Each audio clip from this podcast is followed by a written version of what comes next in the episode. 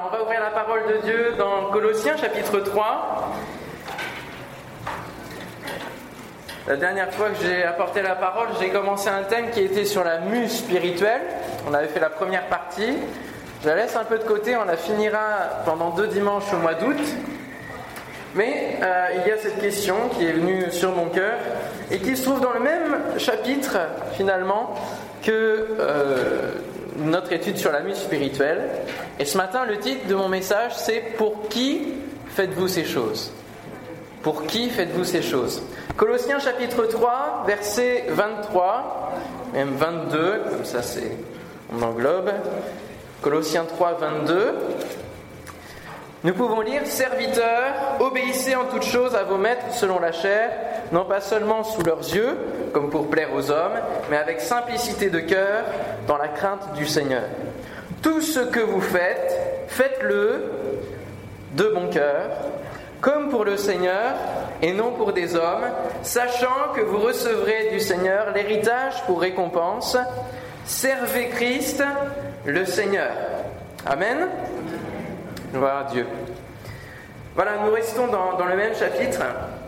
Il y a cette question qui est venue sur mon cœur. Pour qui faites-vous ces choses? C'est une question qui nous vient de la part du Seigneur et qui est adressée à chacun de nous. Pour qui C'est un véritable appel et nous voyons au travers de ce que nous avons lu la réponse. Si vous avez bien suivi la lecture, vous allez répondre simplement pour qui nous faisons tout ce que nous pouvons faire dans notre vie et pour qui nous vivons. Ah, vous me rassurez. vous savez lire, pour le Seigneur.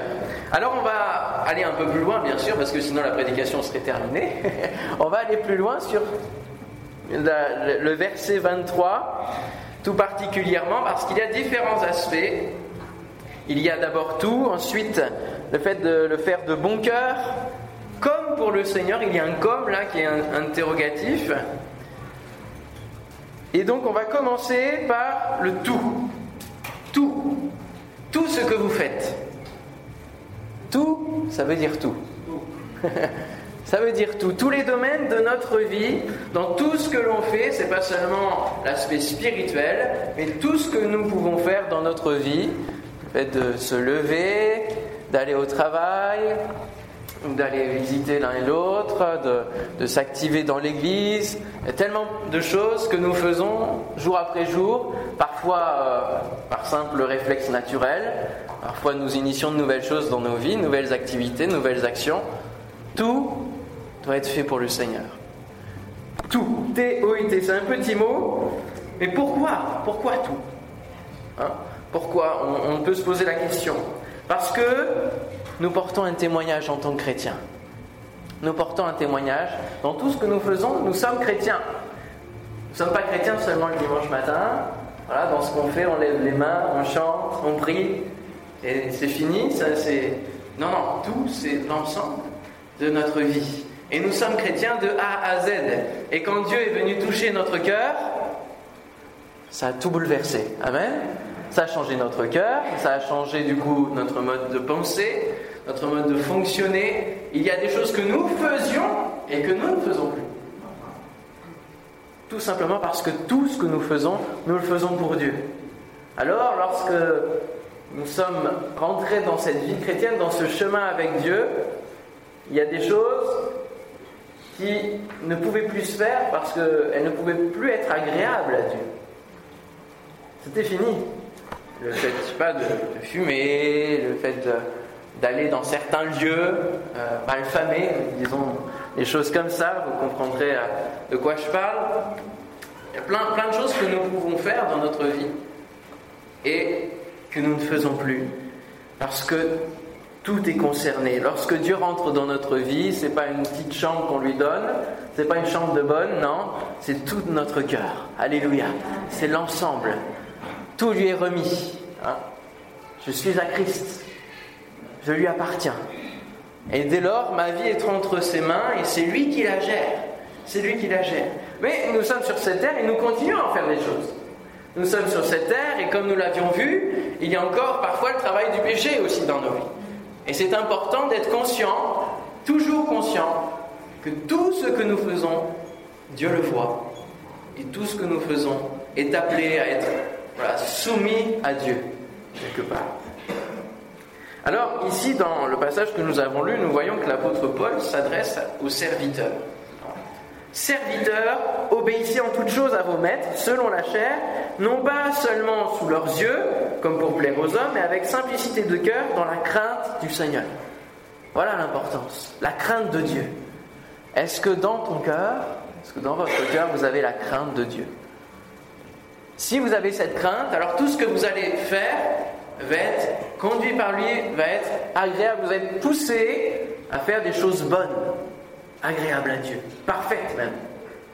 C'est les différentes, les différentes strates qu'on peut trouver. Hein faire ce qui est bon, ce qui est agréable et ce qui est parfait. Ne faisons pas seulement dans nos vies ce qui est bon, mais faisons ce qui est parfait pour Dieu. Il mérite le meilleur de nos vies. Serviteur. Un serviteur, surtout à l'époque de Jésus, appartient à son maître. C'est même le statut d'esclave pour beaucoup qui était, qui était là. Un serviteur appartient à son maître et il va porter le témoignage de la maison de son maître. Tout ce qu'il fait, il le fait pour son maître. Il ne le fait pas en son propre nom. Et il va être appelé à faire des tâches différentes et à sortir de la maison, à aller, je sais pas, au marché pour le maître, à aller faire des, travaux pour le maître, à apporter, emmener des choses, peu importe. Mais tout ce qu'il va faire, il va porter l'image, la réputation de la maison de son maître. Et c'est pour ça que c'est important que tout ce qu'il fait soit bien fait. Et de la même manière, nous sommes tous serviteurs et servantes de notre Dieu. Oui? Oui. Pas facile ça à accepter. Hein on n'est plus esclave du péché, mais on est esclave du Seigneur. C'est quand même mieux, hein vous croyez pas? Ouais. Hier, j'étais à un enterrement d'une garçon. Moi, j'en ai pas fait pour mon mariage parce que j'aime pas ce genre de choses-là. Et je me disais, qu'est-ce que je préfère ma vie? Oui, non plus esclave du péché, non plus esclave de l'alcool, de toutes ces choses-là, mais esclave de Jésus. Quelle libération, quel affranchissement de marcher en nouveauté de vie. Et du coup, lorsque nous sommes esclaves, serviteurs de Christ, dans cette libération, nous sommes porteurs du nom de Christ, de la maison de Dieu. Et nous ne restons pas empoisonnés entre ces quatre murs, mais nous allons, venons dans ce monde. Et partout où nous allons, nous portons le nom de Jésus. Et c'est pour ça que partout, nous devons faire les choses bien, correctement, avec un bon témoignage. C'est pour ça que tout est concerné. Paul parle d'obéir à ses maîtres. Là, il ne parlait pas du Seigneur. Hein. Il disait à vos maîtres selon la chair. ça veut bien dire les maîtres terrestres, c'est-à-dire les patrons. Aujourd'hui, on peut parler de nos employeurs, de nos patrons. Partout où nous avons un supérieur, nous, nous devons d'être un bon témoignage. Non pas avoir un bon témoignage, c'est-à-dire une façade, mais être. C'est un état, c'est pas seulement une apparence, c'est un état. Être un bon témoin, témoin de notre Dieu. Alléluia.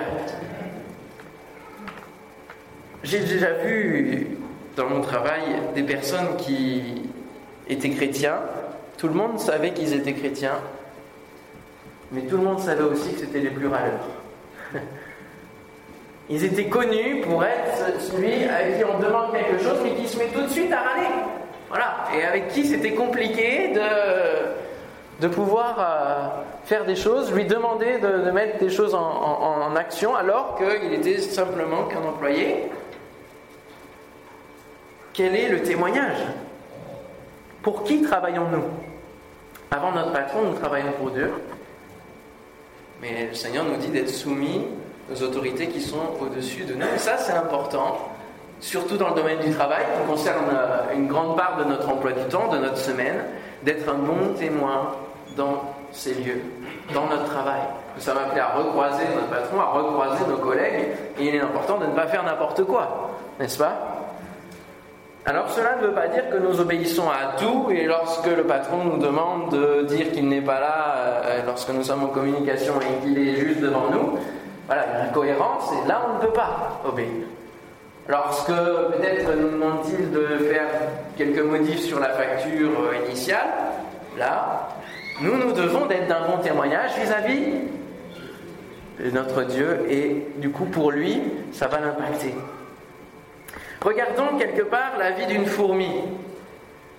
La Bible nous invite hein, à considérer, à regarder le travail de la fourmi. La fourmi travaille-t-elle pour elle-même? Même si on connaît la fable de la fontaine. Non? Elle travaille pour la reine, elle travaille pour la communauté. N'est-ce pas? Elle travaille d'arrache-pied, elle consacre sa vie pour la reine, pour euh, la communauté. Et elle s'active, elle ne reste pas à rien faire, elle, fait beaucoup de choses.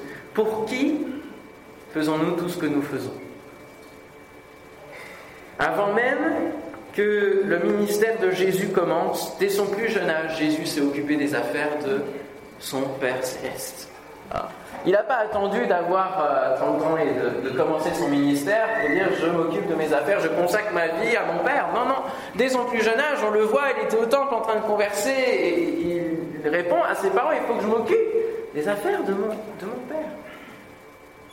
Est-ce que vous attendez qu'on vous offre une opportunité d'avoir un ministère dans l'Église euh, ou un poste dans l'Église pour commencer à vous occuper des affaires de votre père?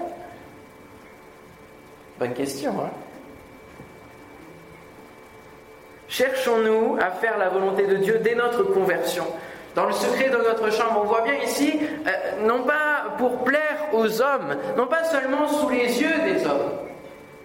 De toute façon, même si on, fait des choses et les hommes ne nous voient pas, voilà, vous avez la réponse. Dieu voit toutes choses. On ne peut rien lui cacher. Et c'est pour cela que c'est à lui en premier que nous devons faire tout ce que nous faisons. Et nous poser cette question, que ferait Jésus à ma place? Hein, Il y a un livre qui porte ce titre et qui est très intéressant. Que ferait Jésus à ma place? C'est un homme qui a, un jour a commencé à se poser cette question-là pour tous les domaines de sa vie. Et ça a transformé pas mal de choses, ça a fait bouger les lignes dans sa vie. Que ferait Jésus à ma place? Il n'y a pas seulement le fait d'être, mais il y a aussi l'action.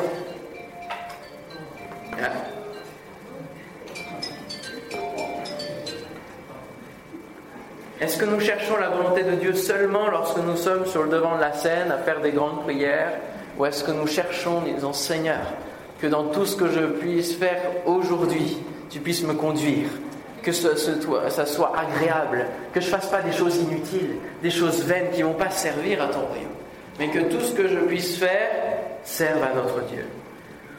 Le verset 17 de ce chapitre nous dit Quoi que vous fassiez, en parole ou en œuvre, faites tout au nom du Seigneur Jésus, en rendant par lui des actions de grâce à Dieu le Père. Ce que nous faisons aujourd'hui, ce que nous avons fait hier, ce que nous ferons demain, tout n'est que grâce de sa part. Et c'est grâce vraiment à lui que nous pouvons faire ce que nous faisons. Si nous avons un travail, c'est parce que lui nous l'a permis, a ouvert les portes et va ouvrir la porte si vous n'en avez pas. Amen. Si vous donne la santé, c'est lui qui vous la donne. Tout ce que nous faisons et ce que nous sommes capables, aptes à faire, c'est grâce à lui. Alors c'est pour cela que lorsque nous faisons quelque chose, rendons grâce à Dieu. Bénissons Dieu. Seigneur, merci pour le travail que tu m'as donné. Merci pour euh, tout ce que tu me donnes de pouvoir faire dans l'Église, pour les frères et sœurs, dans mon voisinage, dans mon quartier. Merci Seigneur. Tout ce que vous faites en parole ou en œuvre. Ce genre de verset nous rappelle que euh, c'est dans toutes les circonstances, et même les paroles, avant même l'action. Là où le péché peut frapper à notre porte. Seigneur, que je ne puisse pas répondre euh, présent au péché, mais que je puisse faire ta volonté. Hein. Là où il y a des terrains, parfois, nous sommes en combat. L'ennemi est là, il frappe à la porte. Jésus est là aussi. Et il dit, non, non, ne cède pas. Ne fais pas ces choses. Réponds à mon appel à moi. Pense que tu vas faire, tout ce que tu fais, c'est en mon nom. Ce que nous faisons n'est pas seulement dans les actes, mais dans toutes circonstances. Y a-t-il un langage que l'Église ne connaît pas de vous? Dès lors que vous rentrez chez vous, ou alors avant que vous arriviez, est-ce que la famille connaît un autre langage que l'Église n'aimerait pas découvrir? Jésus rappellera que l'homme tire, bon tire de bonnes choses du bon trésor de son cœur, et le méchant tire de mauvaises choses de son mauvais trésor, car c'est de l'abondance du cœur que la bouche parle. Pourquoi m'appelez-vous Seigneur, Seigneur, et ne faites-vous pas ce que je dis? On peut beaucoup parler et pas faire grand-chose. On peut démarrer des choses et pas les terminer. Ce qui est important, c'est d'aller au bout. Amen.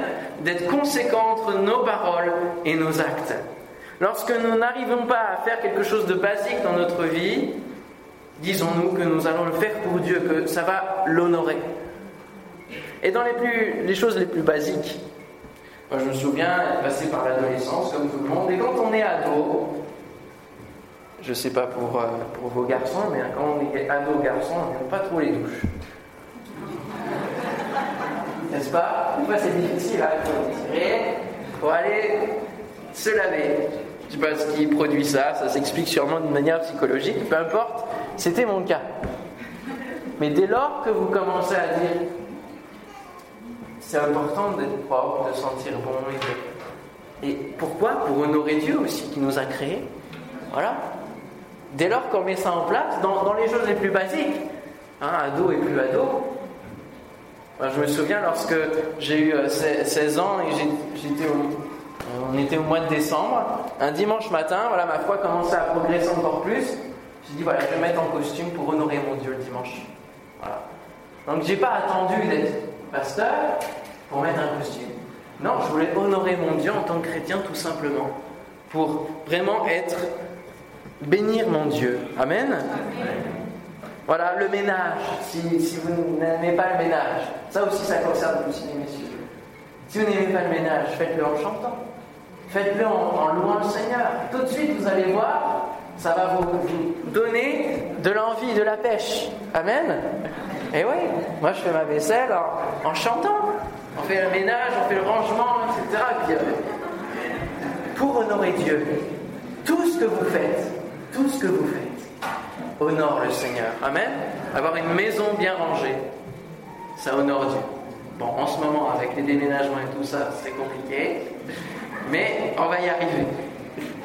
On veut honorer Dieu et on va commencer à recevoir des gens. Et là, il faudra quand même que ce soit bien rangé. Et ça honore aussi nos invités. Amen. La deuxième partie, j'avance, c'est tout ce que vous faites, faites-le de bon cœur. Et on vient de le voir avec Jésus, il vient de parler du cœur. Le cœur. Beaucoup de choses viennent de notre cœur. Et il dit ici le fait de faire de bon cœur la transformation de notre caractère et l'acceptation de la volonté de Dieu. Quand on fait les choses vraiment pour Dieu, alors on laisse notre cœur être transformé. Quand on vit au quotidien avec lui, on est transformé. Alléluia, on se laisse transformer. Pas toujours facile, hein, il appuie sur des points où ça fait mal, il faut redresser des choses qui sont tordues, qui ont poussé de manière tordue. Pas facile, ça prend du temps et c'est l'objet de toute notre vie chrétienne s'appelle la sanctification. Mais on avance et il nous transforme. Et il transforme notre cœur pour qu'il devienne bon. Alléluia. Pour qu'il devienne bon, pour que notre cœur soit à l'image de son cœur. Le verset 22 nous parle même de simplicité de cœur. Et cette expression, on la retrouve dans les débuts de l'Église, où il partageait toutes choses avec joie et simplicité de cœur. Parce que tout ce qu'ils faisaient, il n'avait qu'un seul but, c'était servir Christ. Servir Christ, alléluia. Avancer, vivre leur vie, plus considérer les biens qu'ils avaient, plus considérer leur propre vie, mais tout était englobé dans la communauté. Tout était englobé dans un seul but, servir Christ au travers de l'Église. Servir l'Église au travers de la puissance de Christ. Les deux allaient ensemble. C'est le caractère qu'avaient ces disciples lorsque l'Église naissait. N'avons-nous pas soif de relations différentes lorsque nous venons à l'Église de celles que nous avons dans le monde? Amen. Des relations vraies, des relations sincères, des relations profondes, en profondeur et avec une, communion de cœur.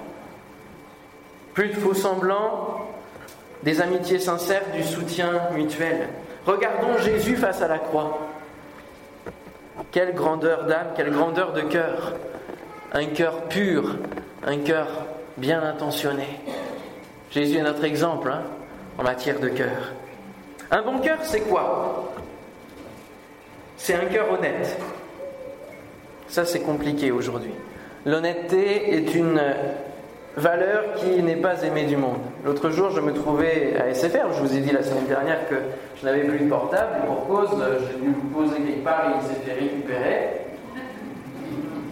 Et alors, je vais chez SFR, mon, mon opérateur. J'aurais peut-être pas dû le dire, peu importe. Je le dis. On n'est pas à la télé. je vais chez SFR, je lui explique la chose. Donc, c'est un vol mais après vous et en même temps, voilà, sûrement une négligence de ma part parce que je ne sais plus du tout ce que j'en ai fait. Et là, très simplement, le monsieur me dit euh, eh bien, vous, vous déclarez sinistre à l'assurance et puis surtout, vous ne dites pas que c'est une perte parce que là, ils vont rien couvrir. Hein. Donc vous dites que vous étiez au téléphone, qu'on vous l'a arraché. Je dis oui, non, je vais peut-être pas, je vais peut-être pas dire ça. Hein. Donc je vais quand même à la police, je euh, dépose plainte, euh, au moins pour tout bloquer de, l'appareil. Je reviens quelques jours plus tard, donc mardi, et là, donc c'est le monsieur est là et c'est une dame qui me prend en charge. C'est une dame qui doit être en formation. Et euh, donc elle reprend le, dossier, etc. Je dis bon, j'aimerais bien avoir un portable de prêt pour au moins voilà continuer les activités. Et euh, je lui explique un petit peu comment ça s'est passé. Elle Ah, mais vous avez dit ça, mais vous avez dit ça à la police, mais vous avez dit ça à l'assurance, mais c'est pas possible, ils vont rien vous rembourser. C'est trop tard. Vous auriez dû. Non, non, vous auriez dû dire euh, Nous, on conseille à tous nos clients quand même. Je lui dit Elle est en formation et déjà, elle avec, avec malhonnêteté comme ça. Je dis Non, non, je vais pas dire ça. Et puis, s'ils si, ne me remboursent rien, mais c'est pas grave. Ce n'est qu'un portable. Un cœur bon. Un cœur bon. Faisons la différence, frères et sœurs. Un cœur bon, c'est un cœur honnête. Un cœur bon, c'est un cœur entier. Là, dans la traduction, hein, euh, c'est de tout votre cœur, et, l'original dirait même un cœur mis à part, c'est-à-dire un cœur, un cœur non partagé, un cœur entier. Un cœur bon, c'est un cœur non partagé. S'il y a des choses dans ta vie qui t'empêchent de mettre tout ton cœur dans ce que tu fais pour Dieu, il faut que tu t'en sépares.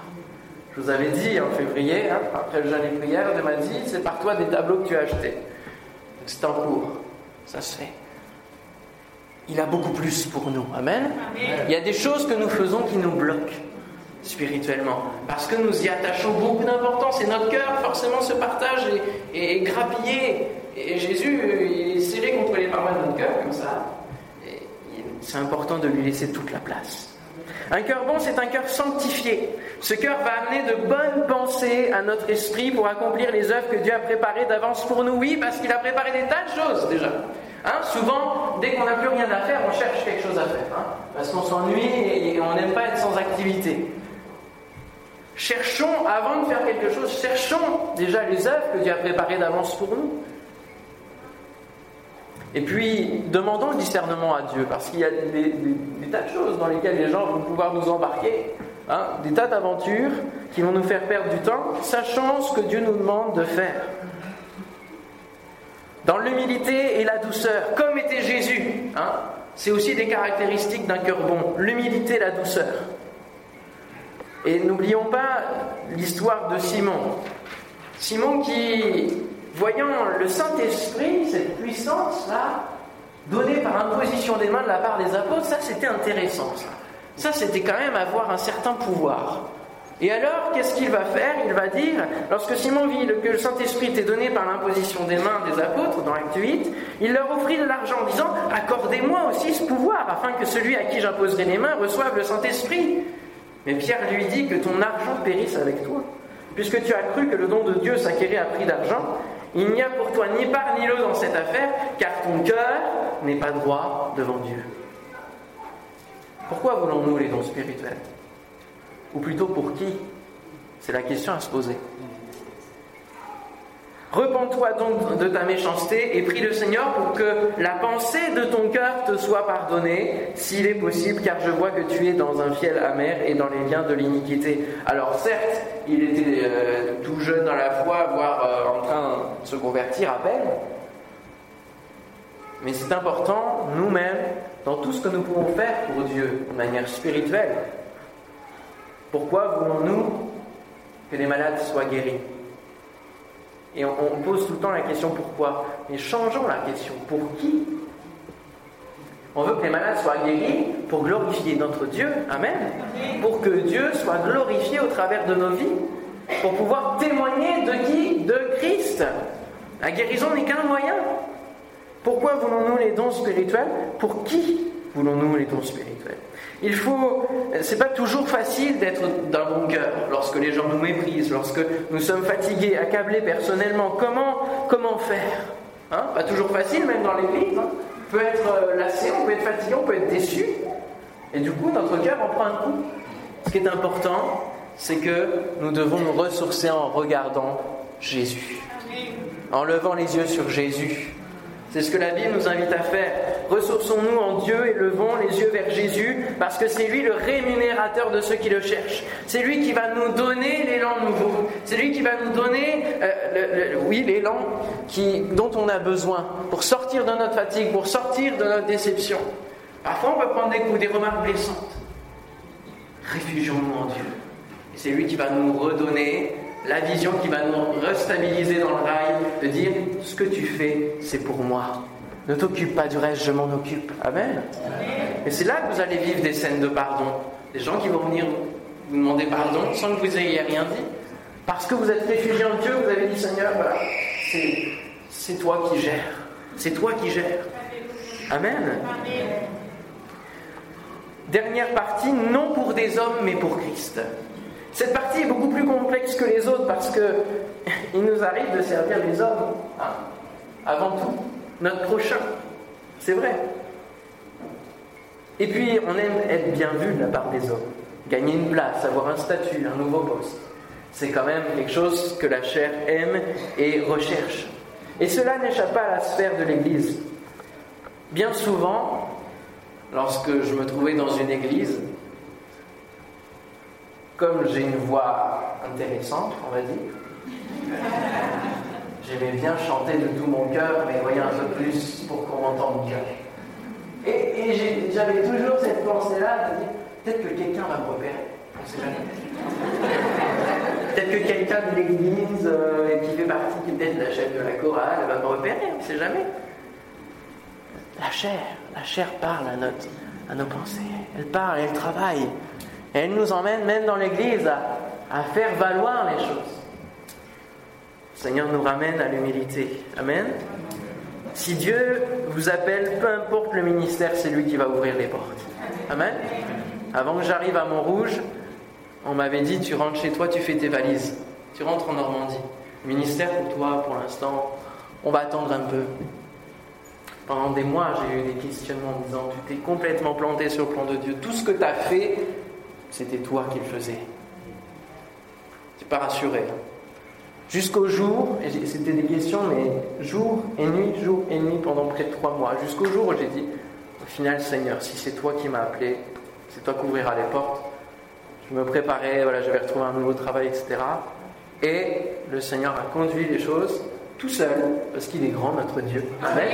On le chante. Alors, faut le croire, il faut le laisser faire un peu. Et le Seigneur a, réouvert la porte. Tout ce que ta main trouve à faire en attendant que le ministère s'ouvre, tout ce que ta main trouve à faire avec ta force, surtout ne le fais pas. C'est pas le moment, c'est pas le temps de Dieu. Fais-le, fais-le.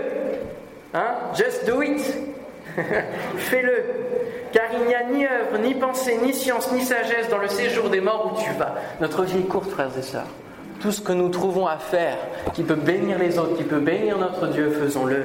Ecclésiaste 9, 10. C'est maintenant qu'il faut servir. Alléluia.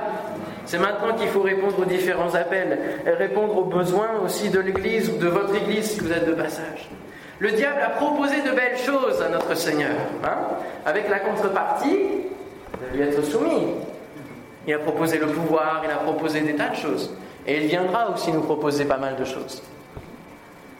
Travailler pour lui. Non. Jésus a refusé ses offres et a préféré rester sous la coupe de son Père et faire la volonté de son Père. Alléluia. Parfois nous pensons faire les choses pour Dieu alors que nous sommes contre lui. L'apôtre Paul qui écrit ces choses que nous avons lues. Lui-même pensait être dans la volonté de Dieu. Il faisait beaucoup de choses. Mais il était complètement à côté de la plaque. Et nous-mêmes dans l'Église, est-ce que ce que nous faisons est positif Ou est-ce que ça va euh, au contraire de la volonté de Dieu? Comme pour le Seigneur, on a ce comme là qui est intéressant. Il nous amène à faire des choses pour les hommes.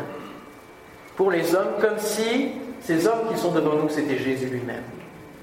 Il dira dans Matthieu 25, Seigneur, quand avons-nous vu ayant faim ou ayant soif ou étranger ou nu ou malade ou en prison et ne t'avons-nous pas assisté? Il leur répondra, je vous le dis en vérité, toutes les fois que vous n'avez pas fait ces choses à l'un de ces plus petits, c'est à moi que vous ne les avez pas faites. Et à contrario, toutes les fois que vous avez fait des choses, c'est à moi que vous les avez faites. Hein? Le verre d'eau qui est donné à l'un des plus petits, c'est comme si on avait donné au Seigneur. Alléluia. Donc ne le faisons pas dans l'optique simplement des hommes, mais faisons-le dans l'optique aime ton prochain comme toi-même. Ça ne devrait pas être si difficile que ça, parce qu'on s'aime un petit peu quand même, non? Non? Oh, Tu peux. Tu peux. Hein? On s'aime, on s'aime quand même pas mal. Donc ça ne devrait pas être difficile d'aimer notre prochain et de faire la même chose que ce qu'on aimerait qu'on nous fasse. Alors l'Église commence à s'étendre, c'est le premier réveil, les guérisons arrivent, et cela ne plaît pas à des gens qui pensent agir au nom de Dieu. Le Saint-Nédrin, tout cela, et les apôtres se font jeter en prison. Et ils vont donc ils se firent placer au milieu d'eux Pierre et Jean et leur demandèrent par quel pouvoir ou au nom de qui avez-vous fait cela? Pour qui faites-vous ces choses? Pour qui témoignez-vous? N'oublions pas Jésus-Christ. Amen.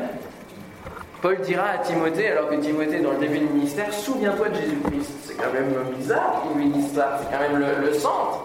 Et mais justement, on peut se décentrer, on peut être décalé et, et ne plus faire les choses pour Jésus-Christ. L'église de la Odyssée, le premier amour s'est refroidi. Pourquoi? Parce que on s'est décentré, on a eu d'autres objectifs, d'autres caps. On voulait que l'église soit belle, soit riche, soit mais ça, c'est de l'humain.